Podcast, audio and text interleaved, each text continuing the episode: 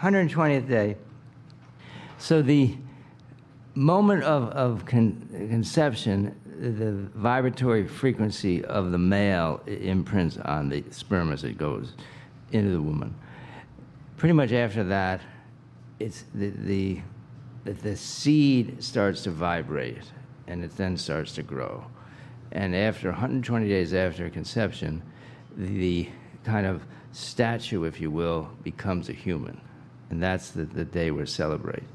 And so on the 120th day, we spend uh, a lot of time in prayer and meditation on the mother, because it's the mother whose aura we want to expand. It's the mother's whose uh, positive mind and we want to expand, so that the entering soul has a kind of a larger landing place. So the higher the vibration we can get the mother, then the more the soul can bring from the other side. If there's a limited energy window, then of course the soul has to leave other things off and hope to pick them up later in life. But if the mother can expand into a universal spirit, and we, we gather as a group and we gather in prayer in order to help the mother essentially open up her divine motherhood. And then the soul can enter into a being at a very high frequency.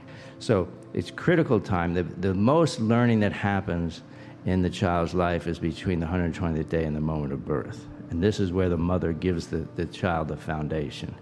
And, and we, it, with difficulty and effort, you can go back and repair or create a foundation if one wasn't given. But the mother can make a happy child and a successful person right between now and the birth. So this is why the, the mother is, very, is a very sacred opportunity, a very, very precious moment in time and the most important months of that child's life. So we want to find out what the sex is, which we can now do quickly with the advanced medical technology, because you're going to talk very much differently to a male than you are to a female. And, then the, there's, the female works very differently than a male, male works differently than a female. And so the mother needs to know who's in there and start to educate him. Now, once the child comes out, it's, then it's a spectator sport pretty much. It's a happy child, not a happy child. And um, so this is why we celebrate the 120th day, so that the mother can be elevated, uplifted, and then receive that divine being coming in. Shakti.